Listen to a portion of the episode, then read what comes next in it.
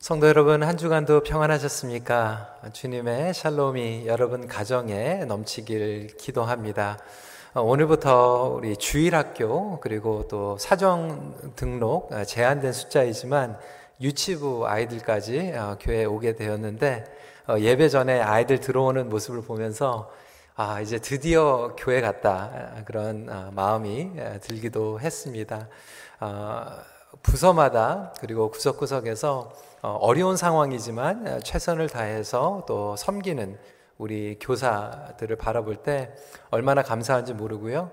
그리고 또 안전 수칙을 지키면서 어, 지금 교회 시큐어리 또 관리위원회 감사를 드리고 어, 우리 찬양팀 주일마다 이 앞에 무대에서 찬양 지금 인도할 수 없는 상황이기 때문에 지금 옆에서 이렇게 찬양을 인도해 주시는데 또 감사드리고 오늘 온라인으로 방송이 한 2분 정도 늦게 시작이 되었습니다.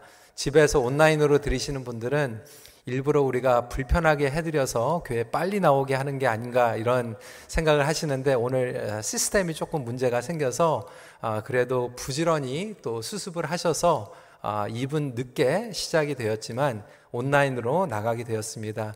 정말 구석구석마다 수고하고 계시는 분들이 많은데 여러분 이 시간에 진심으로 좀 모든 분들에게 감사의 표시를 했으면 좋겠습니다.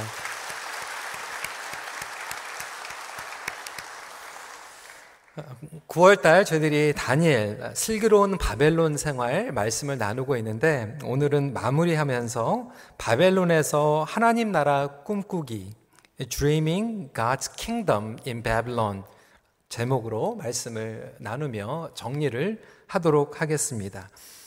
하나님 나라는 악의 한복판에서도 확장되어 나갑니다.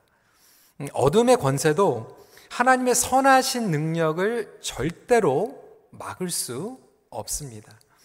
그렇기 때문에 아무리 어렵고 어두움의 시간일지라도 믿는 자들에게는 극복하고 이겨낼 수 있는 힘을 부어주십니다. 이것을 어떻게 가능하게 하실까요? 바로 하나님을 향한 소망과 하나님 나라에 대한 꿈을 꾸면서 이겨내게 하십니다. 다니엘과 세 친구들이 나라가 망하고 포로로 붙잡혀 갔는데도 불구하고 그들이 견디고 믿음으로 이겨낼 수 있는 비결이 여기에 있었습니다. 하나님께서는 느부겟네살 왕에게 꿈을 주셨는데 그것은 단순히 한 사람에게 꿈을 주신 것이 아니라 이방 나라를 섬기는 심지어는 하나님을 대적하는 사람들에게도 하나님께서는 다스리고 계시고 그리고 그 꿈을 이해하게 함으로 말미암아 하나님의 백성들이 바벨론에서 견딜 뿐만이 아니라 그 꿈을 꾸고 붙잡으며 승리할 수 있도록 허락해 주신 것입니다. 하나님께서는 느부갓네살 왕에게 세상의 지식과 지혜로는 해석할 수 없는 불가능한 꿈을 꾸게 하셨습니다. 근데 그 꿈을 누가 풀이하게 되죠? 바로 다니엘이었습니다. 그러면서 그 꿈을 하나님께서 이루어 가시겠다라고 약속하고 계신 것입니다. 성도 여러분, 누구나 꿈을 꿉니다. 여러분들도 꿈을 꾸실 것입니다. 근데 문제는 어떠한 꿈을 꾸느냐가 중요합니다. 그것이 하나님께서 주신 꿈인가? 하나님 나라에 향한 꿈인가? 아니면 나의 개인적인 욕망의 꿈인가입니다. 많은 분들이 교회 와서도 그렇게 얘기합니다. 어, 저에게 꿈이 있습니다. 어, 거룩한 꿈입니다. 얘기하지만 사실 어려운 상황이 찾아오게 되면 그 꿈을 포기하는 분들이 많습니다. 조금만 갈등이 일어나게 되면 그것을 내던져 버리는 분들도 있습니다. 하나님의 꿈과 나의 꿈을 어떻게 분별할 수 있을까요?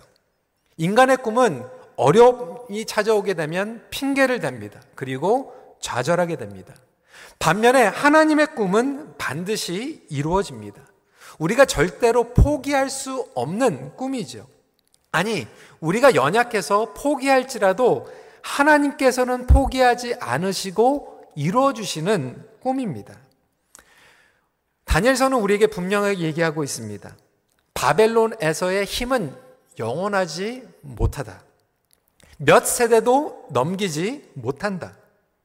그것의 허무함을 아는 자들은 바벨론에서도 하나님의 꿈을 꾸며 기죽지 않고 슬기롭게 살아갈 수 있습니다. 지금 이 코로나 사태로 말미암아 경제가 어렵고 많은 사람들이 갈등 가운데 살아가고 있지만 지금도 여전히 하나님의 꿈을 꾸고 살아가는 사람들은 비전을 붙잡고 다시 일어나서 하나님을 의지하며 전진할 수 있는 거죠. 저는 저와 여러분들이 이렇게 하나님의 꿈을 꾸고 바벨론에서 살아갈 수 있기를 간절히 기도합니다. 그렇다면 이 꿈을 우리가 어떻게 분별할 수 있을까요? 첫 번째, 꿈의 주관자는 하나님이십니다. 역사를 주관하시는 분은 하나님이십니다. 여러분, 이 나라의 흥망성쇠가 하나님의 뜻과 하나님의 손에 달려 있습니다. 여러분, 정말 그렇게 믿으십니까? 이 캐나다의 흥망성쇠가 하나님의 손에 달려 있어요. 대한민국의 흥망성쇠가 하나님의 손에 달려져 있습니다. 심지어는 그 당시에 최강대국이었던 바벨론의 흥망성쇠도 하나님의 뜻과 섭리 가운데에서 톱니바퀴처럼 움직이고 있다라고 하는 거예요. 그것을 이 다니엘서 2장을 통해서 그리고 4장을 통해서 꿈을 통해서 비전을 통해서 환상을 통해서 끊임없이 보여주고 계시는 것이죠. 느부갓네살은 꿈을 꿨습니다. 그 꿈을 해석하는 다니엘이 지금 37절에 이렇게 이야기하고 있어요. 왕이여, 왕은 여러 왕들 중에 왕이시라. 하늘의 하나님이 나라와 권세와 능력과 영광을 왕에게 주셨고, 이 바벨론 왕의 힘은 놀라웠습니다. 그럼에도 불구하고 그 권세와 능력을 주신 분이 누구라고요? 하나님이시라고 이야기하고 있습니다. 바벨론의 정권은 선한 정권은 아니었어요. 예루살렘을 무너뜨렸어요. 성전까지 무너뜨렸던 그러한 정권이었습니다. 그럼에도 불구하고 다니엘은 지금 무서운 고백을 하고 있어요. 그 권세도 잠시이지만 하나님께서 허락하신 것이다. 바벨론에게 권세와 능력을 주시고 도구로 사용하셔서 그의 백성들을 치리하시고 정화시키려고 하는 하나님의 뜻이 담겨져 있었던 거죠. 그래서 하나님은 바벨론에게 힘을 주신 거예요. 70년 동안. 그러면서 느부겟날살 왕이 꿈을 꾸게 되죠. 오늘은 주로 이제 첫 번째 꿈을 가지고 저희들이 이야기를 할 텐데 그 꿈에 대해서 먼저 풀이를 하도록 하겠습니다. 38절입니다. 왕은 곧 그 금 머리니다. 이 바벨론의 느부갓네살이 꿈, 꿈 가운데에서 이 머리가 숭금이 되었던 모습을 보게 되죠. 그런데 이 머리는 바벨론을 상징하고 있습니다. 여러 책들과 이 다니엘 임팩트라고 하는 책을 참고로 보면 다, 바벨론은 뛰어난 고대의 문명을 가지고 있었습니다. 제가 첫째 주에도 말씀을 드렸지만 바벨론은 어떠한 정책을 펼쳤냐면 교육 정책을 펼쳤습니다. 바벨론 전에 아수르는 점령한 후에 그 점령지에 있는 주민들과 병사들을 억지로 혼인을 시켜가지고 민족을 강제로 혼합시키는 혼혈 정책을 벌였습니다. 그래서 이 북이스라엘이 아수르와 혼혈이 되어가지고 태어나게 된 민족이 혈통이 사마리아 혈통 아니겠습니까?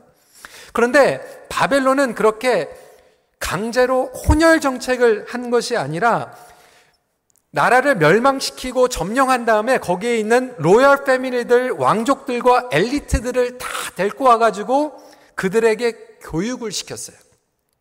공부를 시켰어요. 그리고 공부를 잘하면 성공할 수 있다라고 얘기를 했죠. 그래서 그들을 교육을 시켜가지고 그 나라로 돌려보내는 정책을 사용했던 것입니다. 다시 말하자면 사상교육이에요. 이데올로기 교육입니다. 여러분, 오늘날도 이 교육, 많은 분들이 중요하다고 얘기하죠. 물론 공부 열심히 해야 됩니다.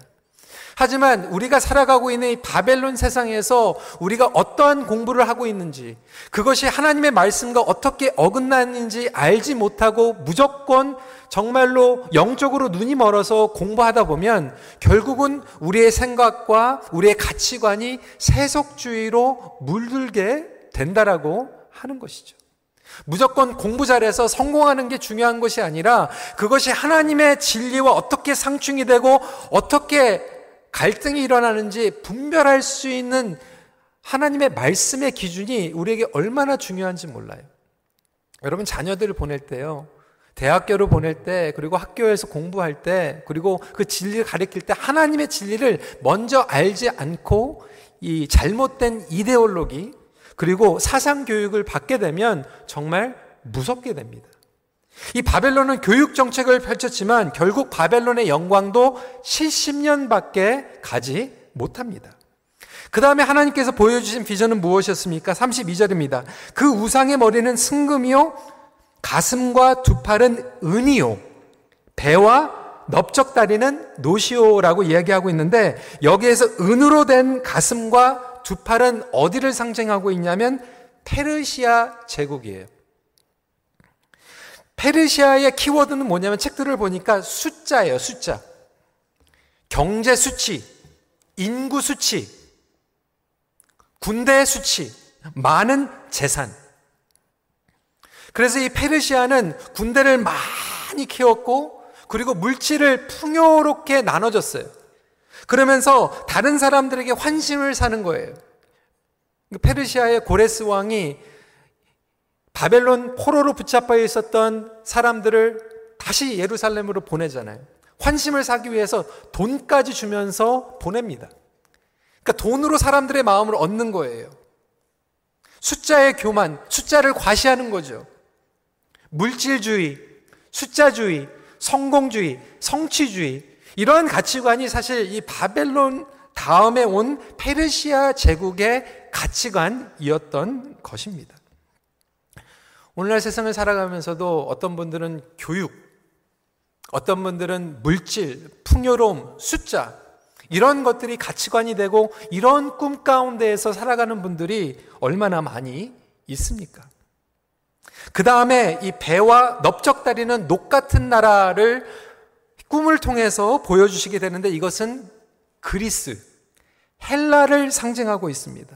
여러분들이 잘 아시는 것 같이 바벨론이 무너지고 페르시아가 무너진 후에 알렉산더 대왕이 헬라 문화를 펼쳐가게 되죠. 다니엘 7장을 보게 되면 또 이 헬라를 표범이라고 상징하고 있어요. 한번 같이 한번 읽어볼까요? 시작. 그 후에 내가 또 본즉 다른 짐승 곧 표범과 같은 것이 있는데 그 등에는 새의 날개 넷이 있고 그 짐승에게 또 머리넷이 있으며 권세를 받았더라. 아주 날렵하게 모든 세상을 정복했기 때문에 표범이라고 설명을 하고 있습니다. 책들을 보면 이 그리스의 키워드는 뭐냐면 융합이었어요. 퓨전. 섞는 것.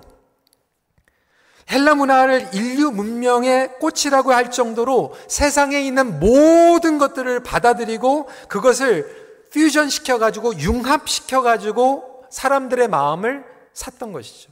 그리고 헬라 문화는 대표적으로 인본주의의 문화입니다. 히브리 문화는 신본주의였어요. 그런데 헬라 문화는 인본주의입니다. 예전에 히브리 문화는 하나님 먼저, 신의 뜻이 먼저라고 생각했는데 헬라의 문화는 이것을 완전히 뒤바뀌어 버려서 신보다 사람이 우선이다. 라고 이야기를 하였죠. 그래서 군사력뿐만이 아니라 문화, 철학, 우상신들을 통하여서 사람들의 정신을 지배해 나가기 시작했습니다. 오늘날의 우리의 인권, 인본주의, 이 모든 것들이 헬라 문화에서 시작이 된 거예요. 그 다음에 다니엘이 본 꿈은 무엇이었습니까? 프리한 꿈은 무엇이었습니까? 쇠로 된 다리. 이것은 로마 제국을 얘기하고 있죠. 33절입니다. 그 종아리는 쇠요, 그 발은 얼마는 쇠요, 얼마는 진흙이었나이다. 바벨론은 교육, 페르시아는 숫자, 그리고 그리스는 융합이라고 얘기하면 이 로마 제국의 키워드는 관용이었어요. 봐주는 거예요. 너그럽게 품어주는 거예요. 그래서 바벨론은 70년밖에 세상을 다스리지 못했는데 로마 제국은 500년 동안 다스리게 됩니다. 세상을 다스릴 수 있었던 비결이 여기 있는 거죠. 모든 것들을 흡수하고 받아주면서 너그럽게 관용해주면서 타협시키는 거예요. 적당하게 타협시키는 거예요. 그래서 타협하면 봐줍니다. 그런데 타협하지 않는 사람들은 죽이는 거예요. 그래서 로마 제국 때 그리스도인들을 처참하게 순교시켰던 이유가 바로 거기 있습니다. 타협하면 살 수 있다, 타협하지 않으면 죽는다. 집요하게 사람들을 흡수시키는 거죠. 그러면서 뒤에서는 흡수하지 못하는 사람들을 무자비하게 죽여버리는 문화가 로마의 문화였습니다. 여러분, 바벨론, 페르시아, 그리스, 로마, 이 모든 것들이 우리의 세상의 꿈을 상징하고 있는 거예요. 우리의 신앙을 혼합시키는 세속주의와 인본주의와 숫자주의와 성공주의와 물질주의와 교육주의, 하나님보다 이러한 꿈들을 더 중요시 여기고 이것들을 섬기는 자체가 우상의 꿈을 꾸는 것 아니겠습니까? 정말로 우리가 이 바벨론과 같은 세상을 살아가면서 영적으로 깨어있지 않으면 결국 초점을 잃어버리게 됩니다. 세상은 형통을 준다라고 우리에게 다가오고 있어요. 그리고 오히려 이 정권들은 연합이 되어가지고 우리에게 다가옵니다. 여러분 지금 문제는요, 교회 안에서 연합을 못하고 있어요. 교회 안 다니는 사람들은 철저하게 연합하고 있어요. 이 캐나다 땅에서도요, 요즘은 12월 25일이 되면 Merry Christmas라고 못해요. Happy Holiday라고 얘기하라고 그래요. 크리스마스 그러면 그건 예수 믿는 사람들이라 하는 얘기다. Merry Christmas 하면 싫어해요. Happy Holiday, Season's Greeting. 근데 Hanukkah Day 그러면 괜찮아요. 석가탄신일 그러면 괜찮아요. 여러분 그게 평등합니까? 오히려 교회 다니는 사람들은 다 철저히 뭐 세속 뭐 세대 간으로 뭐 정치적으로 가치관으로 다 연합하지 못하고 아군과 적군을 분간하지 못하면서 서로 싸우고 있는데 교회 안 다니는 이 세상의 사람들은 다 연합하고 있어요. 동성연애 그러면 인권 얘기하고 있는데 그리스도인들이 우리의 믿음을 지키려고 하면은 인권 얘기하면 안 돼요.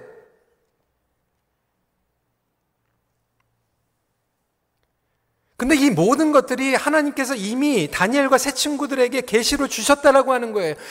바벨론 제국이 지금 엄청 확장하고 있는 그때에 하나님께서는 그 꿈을 주신 거예요. 다니엘에게 그리고 새 친구들에게 바벨론도 오래 못 간다. 바벨론도 무너질 것이고 페르시아도 무너질 것이고 그리스도 무너질 것이고 로마도 무너질 것이다.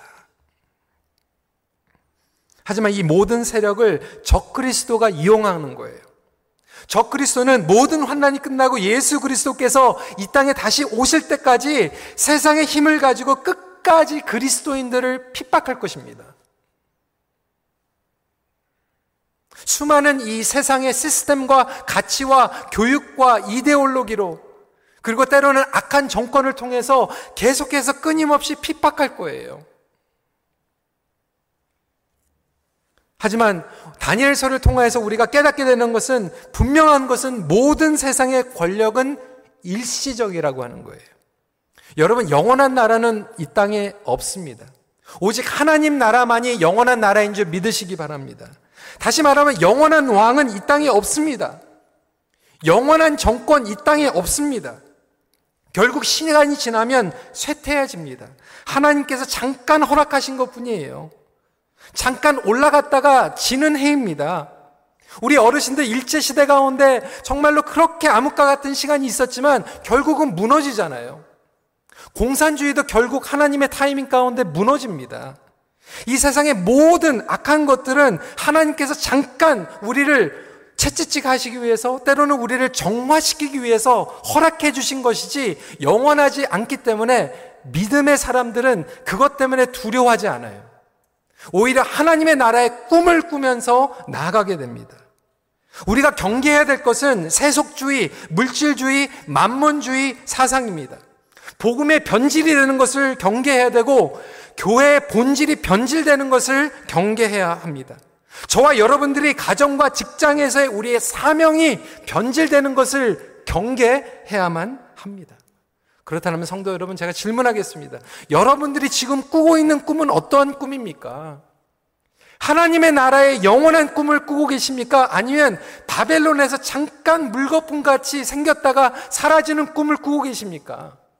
여러분들이 자녀를 위해서 꾸고 있는 꿈들은 하나님 나라에 향한 꿈입니까? 아니면 바벨론, 페르시아, 그리스, 로마의 꿈을 꾸고 계십니까? 여러분 목장 안에서는 무슨 꿈을 꾸고 계세요? 우리 교회는 지금 무슨 꿈을 꾸고 있습니까? 우리가 추구하고 있는 꿈이 과연 하나님 나라의 꿈인지 이 세상에 잠깐 왔다가 사라지는 꿈인지 이 다니엘서의 꿈을 통해서 우리에게 보여주고 계시는 거예요. 그렇다면 두 번째로 꿈의 반응은 우리의 몫입니다. 여러분 꿈만큼 중요한 것은 어떻게 반응하는가입니다. 다니엘서에서 하나님께서 누부갓날살 왕에게도 계시를 주시고 꿈을 보여주시는데 사실 다니엘서에서 이 꿈 때문에 세 가지의 반응이 나옵니다. 첫 번째로 먼저 느부갓네살 왕의 반응이에요. 하나님께서 분명히 느부갓네살에게 꿈을 주셨어요. 그 꿈은 뭐였습니까? 머리는 금, 가슴은 은, 그 다음에 목적다리는 놋, 그 다음에 쇠.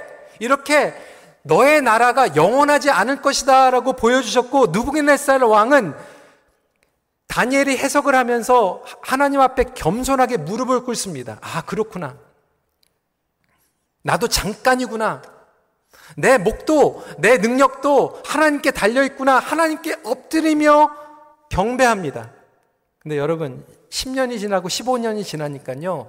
누부갓네살의 생각이 바뀌어요. 지난주에 저희들이 말씀을 통해서 들었지만 3장에 가니까요. 누붕네살 왕이 신상을 짓는데 어떻게 짓죠? 머리부터 발끝까지 금으로 줘요. 어, 하나님은 머리만 금이라고 말씀하셨는데 발끝까지 금으로 짓는 건 뭐냐면 하나님께서 분명히 너는 잠깐이야 여기까지야 라고 말씀하셨는데 느부갓네살이 그것을 거부하는 거예요. 내 힘으로 내 발끝까지 끝까지 내가 해보겠습니다. 내가 통제하겠습니다. 내 힘으로 해보겠습니다. 라고 이야기하는 거예요. 그러면서 머리부터 발끝까지 순금으로 짓는 거죠. 자기의 힘과 의지와 권력과 재물로 하나님의 뜻을 바꿔보겠다라고 하는 거예요. 여러분 이게 얼마나 무서운 것입니까? 근데 느부겟네살 뿐만이 아니라 저와 여러분들이 이렇게 살아가요. 하나님께서 너는 거기까지야 그러는데 우리는 안 됩니다, 하나님. 더 해야 됩니다. 더 많이 갖겠습니다. 하나님은 여기까지 하라고 말씀하시는데 우리는 하나님 저 더 하겠습니다.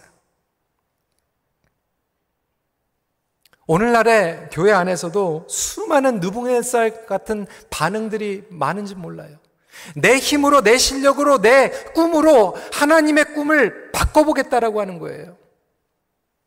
죄로 타락하고 욕망 가운데 있는 인간의 모습을 그대로 드러내주고 있는 것이죠. 솔로몬도 변질이 되잖아요. 근데 두 번째 반응은요, 바벨론의 술사 지혜자들의 반응이죠. 어떤 반응입니까? 여기 붙었다 저기 붙었다 하는 반응이에요. 위기 때 다니엘은 그들을 살려줬습니다. 고맙다고 그랬죠. 다니엘에게 잘 보였죠. 하지만 기회가 생기니까 다니엘과 새 친구들을 참소합니다. 어떻게 하든지 이 다니엘과 새 친구들을 밟고 또 승진하기 원하는 거예요. 기회주의자들이에요. 어떻게 하면 자기들이 더 높이 올라갈 수 있을까요? 관심을 가지고 있었어요. 그러면서 그들의 안전과 미래, 얼마든지 그것을 위해서 자기들의 신앙과 종교와 관계를 이용하는 사람들의 반응 아닙니까? 오늘날 이러한 반응은 우리 안에서도 얼마든지 있어요. 상황 따라서 믿겠다라고 하는 거예요.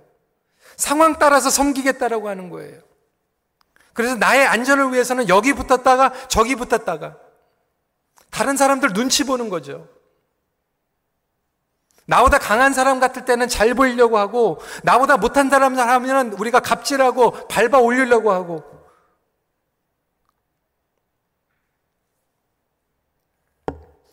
여러분, 세 번째 반응은 진짜 믿는 자들의 반응이죠. 진짜 믿는 자들의 반응은 무엇입니까? 이 꿈을 통해서 그렇구나. 바벨론도 영원하지 못하구나. 우리 안에 인생을 살아가면서 크고 작은 바벨론은 끊임없이 세워질 것입니다. 그럼에도 불구하고 믿는 자들은 낙심하지 않아요. 타협하지 않아요. 왔다 갔다 하면서 예배하지 않아요. 상황 봐서 하나님 앞에 헌신하지 않아요. 아무리 제 아무리 크고 작은 왕들이 일어났다가 무너질지라도 그것 때문에 변동하지 않고 소망을 가지고 하나님의 꿈을 바라보면서 믿음으로 견뎌내며 겸손한 가운데 나갑니다. 심지어는 다른 사람들에게 오해를 받을지라도. 여러분 이미 하나님께서는요 바벨론에게 넘어가기 전에 예레미야 선지자를 통해서 하나님께서 바벨론을 회초리로 사용하실 것이라고 예언하셨어요. 그 예레미야 선지자가 이미 그것을 예언하면서 그렇게 얘기하죠. 그래서 싸우지 말라. 저항하지 말아라. 하나님께서 매를 드신 거기 때문에 저항하지 말라. 70년 동안에 하나님께서 정화시킬 것이다. 여러분, 조심해서 잘 들으세요. 그때 이스라엘에 있었던 종교 지도자들은 뭐라고 그랬는지 아세요? 예레미야를요, 친 바벨론파라고 얘기했어요.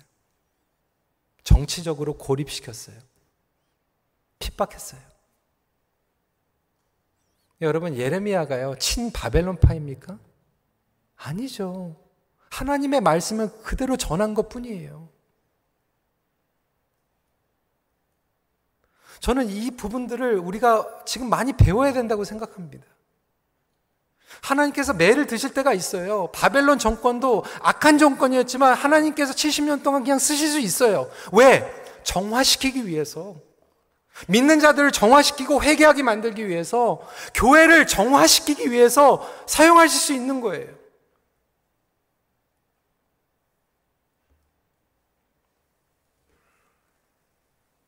하나님의 목적은 무엇이었습니까? 앞으로 다가올 환란을 미리 보여주시면서 영적으로 준비시키는 거예요. 그래서 이것을 디렉트하게 이야기하지 않고 예표를 통해 가지고 동물들 상징적으로 보여주고 계시는 거예요. 요한계시록도 마찬가지 아닙니까? 그 당시에 로마 정권 그대로 로마라고 칭할 수 없어서 거대한 비스트 바벨론이라고 예표로 괴수로 이야기하고 있죠. 그래서 바벨론에서 거류자로 순례자로 살아가고 있는 하나님의 백성들이 포기하지 않고 이 세상에서 믿음으로 견뎌낼 수 있도록 우리에게 꿈을 보여주시는 거예요.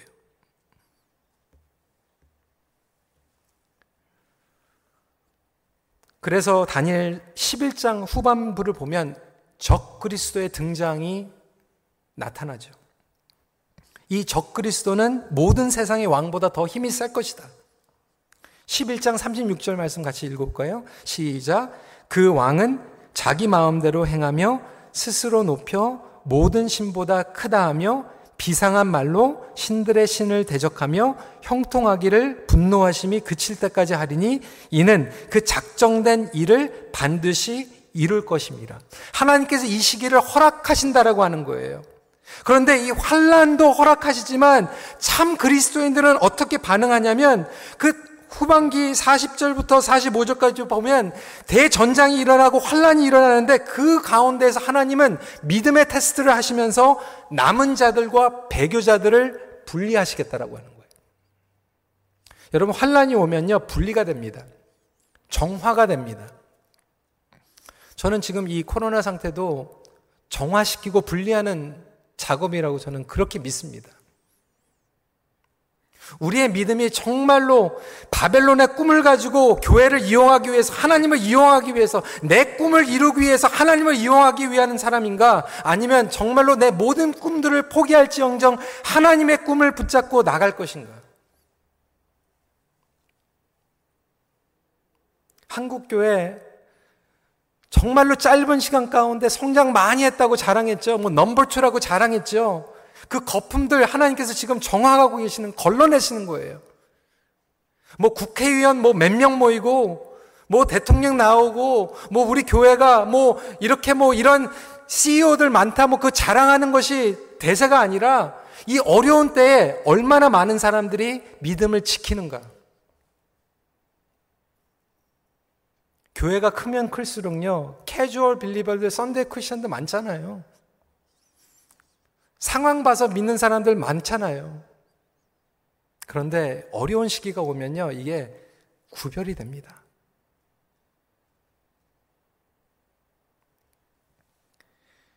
그것이 바로 꿈을 붙잡는 사람들의 반응이죠. 우리는 세상의 힘 앞에서 굴복할 수밖에 없는 연약함 가운데 있는 인간이지만 신앙의 힘, 성령의 힘, 그리고 하나님의 꿈의 힘을 가지고 다시 견뎌내며 이겨낼 수 있는 저와 여러분들이 되시길 간절히 기도합니다. 세 번째로 꿈의 성취자는 예수님이십니다. 34절 말씀입니다. 또 왕이 보신즉 손대지 아니한 돌이 나와서 신상의 새와 진흙의 발을 쳐서 무너뜨리매. 아니 금, 은, 놋을 무너뜨린 이 철벽과 같은 너무나도 쇠, 너무나도 어마어마한 강력한 쇠를 어떻게 부십니까?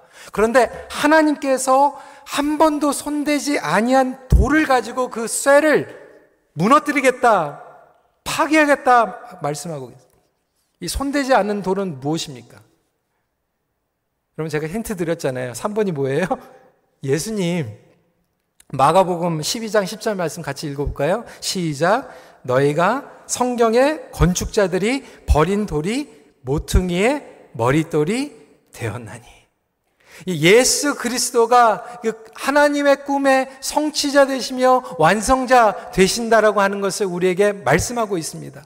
그 아무리 어마어마한 바벨론도 결국 페르시아에 무너지고 페르시아도 헬라에 무너지고 헬라는 로마에 무너질지로 그 튼튼한 로마도 결국은 예수 그리스도의 심판 가운데 견뎌내지 못한다라고 하는 거예요. 여러분 믿으십니까? 35절 말씀입니다. 그때에 새와 진흙과 놋과 은과 금이 다 부서져 여름 타작 마당에 겨같이 되어 바람에 불려간 것 없었고 우상을 친 돌은 태산을 이루어 온 세계에 가득하였나이다. 예수 그리스도가 모퉁이 돌이 되지 않는 꿈, 바벨론이 기초가 되고 페르시아가 기초가 되고 헬라 문화, 인본주의, 세삭주의, 만몬주의 이 모든 것들이 모퉁이가 돼서 꾼 꿈들은 후 하면 다 날아가 버리는 바람에 겨워갔다라고 하는 거예요. 반면에 어려운 환난 가운데 있지만 우리가 예수 그리스도를 중심으로 예수 그리스도를 모퉁이들로 하나님의 꿈을 꾸고 있는 것들은 절대로 무너지지 않음을 믿으시기 바랍니다. 우리의 소망은 오직 예수 그리스도이십니다. 아무리 세상의 힘, 공중 권세를 잡는다고 해도 그 힘은 하나님 앞에서 쓰러질 것입니다. 적 그리스도의 최후 다니엘서 11장 45절에 보여주고 있죠. 그가 장막 궁전을 바다와 영화롭고 거룩한 산 사이에 세울 것이나 그의 종말이 이르느니 도와줄 자가 없으리라. 다시 돌아오시는 예수 그리스도께서 살아내 권세, 적 그리스도의 힘을 완전히 누르심을 예표하고 있는 것입니다. 성도 여러분, 그러므로 영원한 하나님 나라가 우리의 본향입니다. 이것을 보여주시면서 하나님께서 남은 자들에게 이렇게 얘기하는 거예요. 그렇기 때문에 견뎌라. 그렇기 때문에 꿈을 꿔라. 그리고 꿈을 꾸고 앞으로 전진해라. 그리고 come home safely.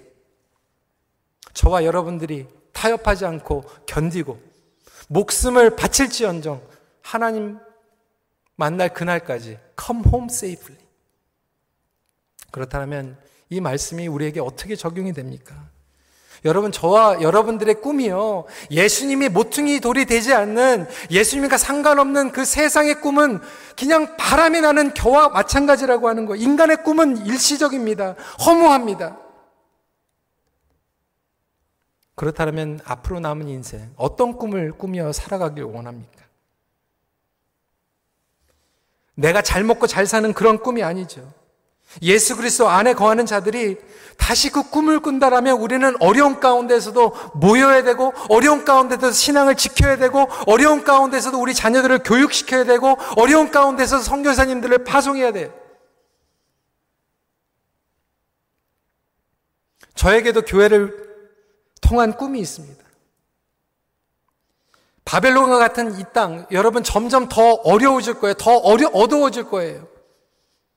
저는 우리 교회가 꿈, 꿈을 꾸는 센터를 지었으면 좋겠어요. 다음 세대가 지금 학교에 가면 엔티크라이스 커처와 그 교육들을 받고 있는데 우리 자녀들을 정말 말씀을 기초해서 가르칠 수 있는 그러한 센터가 생겼으면 좋겠어요. 가정들이 지금 무너지고 있어요. 그게 사단의 전략입니다. 가장 최 규모, 최, 아, 가장 기본적인 가정을 지금 무너뜨리려고 하고 있잖아요. 카운셀링이 얼마나 필요한지 몰라요. 우리 어르신들이 꿈을 꾸는 그런 센터. 우리 사랑부 지체들이 함께 주중에도 매일 모여가지고 함께 모일 수 있는 그런 센터.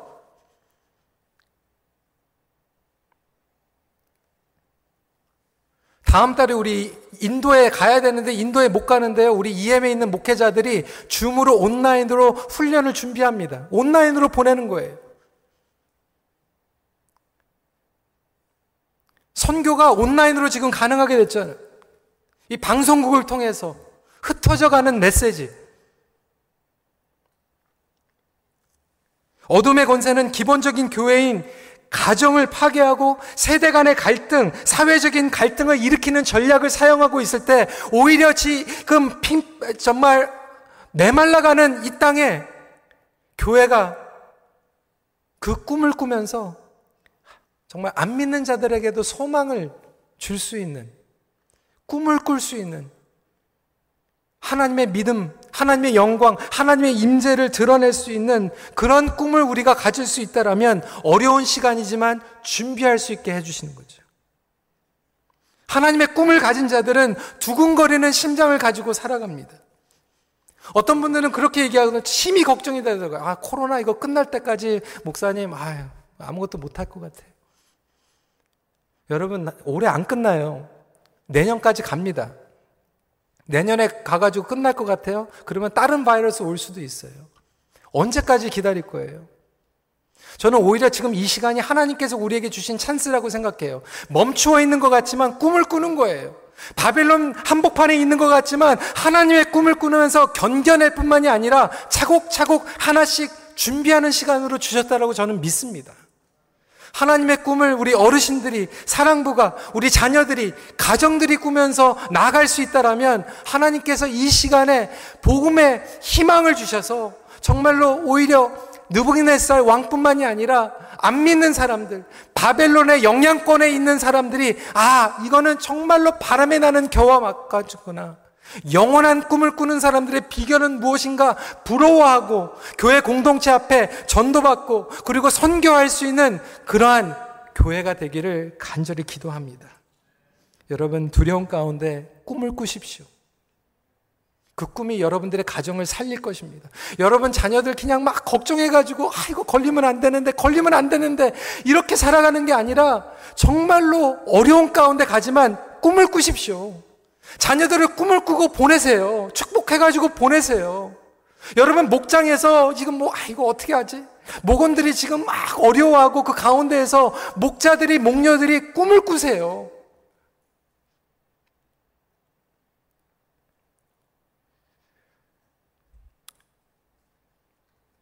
아, 이렇게 막 열정적으로 이렇게 설교를 하는데도 일부 끝나니까 그냥 다들 그냥 선거하니라고 정신이 빠져가지고. 근데 여러분, 우리가 지금 이 선거도 중요하지만 여러분 선거하는 이유가 뭐예요? 축도 끝나자마자 선거 뭐 이, 선거하는 이유가 뭐예요? 하나님 나라의 꿈을 꾸기 위해서 그리고 그 꿈을 같이 꿀 수 있는 일꾼도 뽑는 거 아닙니까?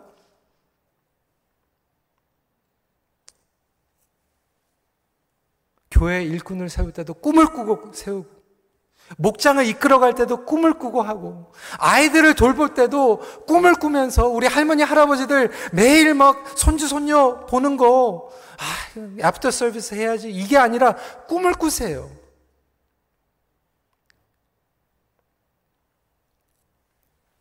그렇게 하나님 나라의 꿈을 꾸면서 살아가는, 그리고 준비하는 우리 큰빛교회가 되기를 간절히 기도합니다. 말씀 정리합니다. 하나님 나라를 꿈꾸는 자는 어떠한 상황에서도 반응이 다릅니다. 기도하겠습니다.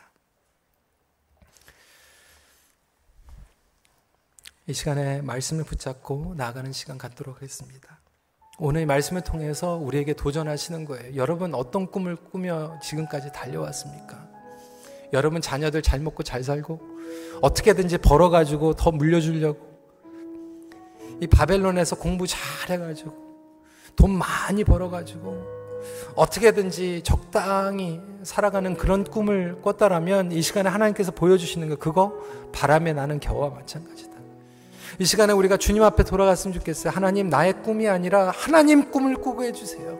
예수 그리스도가 중심이 되고 예수님이 모퉁이 돌이 되는 그러한 꿈을 꾸게 하여 주시옵소서.